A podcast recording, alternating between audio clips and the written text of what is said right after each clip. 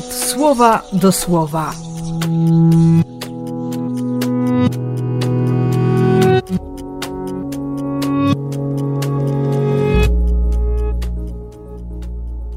Czternasty lipca, piątek.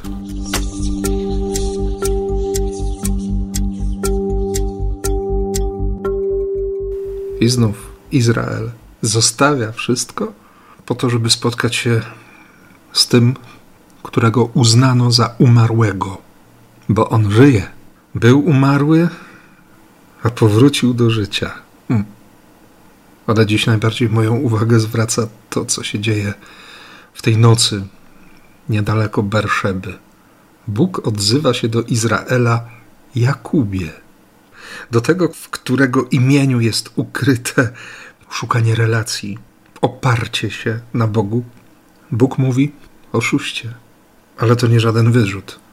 To przypomnienie całej historii życia, historii zbawionej, historii prowadzonej przez Boga.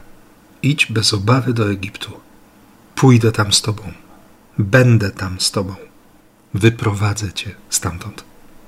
Bóg zbawia całego mnie. Wszystko, co się wydarzyło w mojej przeszłości, co się wydarzyło w Twoim życiu. Bóg robi z nami tę drogę wiary, drogę zaufania.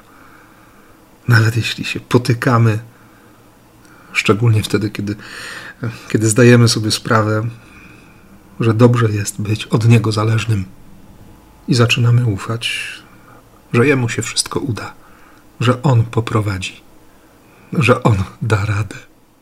A radą, którą On dziś daje w Ewangelii, jest, jest być roztropnym i nieskazitelnym, nie zatracić się w tym świecie, żeby się owca nie stała wilkiem, ale jak to później napisze e, apostoł narodów, żeby ubrać miłość, żeby miłość Chrystusa tak mocno, tak szczelnie przylgnęła do nas, by nas można było pomylić z Jezusem. Wiem, że to ciągle jest przede mną i że bardzo nie dorastam do takiego rozumienia i takiego życia Ewangelią. Ale jak to sobie po raz kolejny zdałem dziś sprawę w czasie dyżuru spowiedniczego w Bazylice Świętego Józefa. Jesteśmy w kościele, jestem w kościele.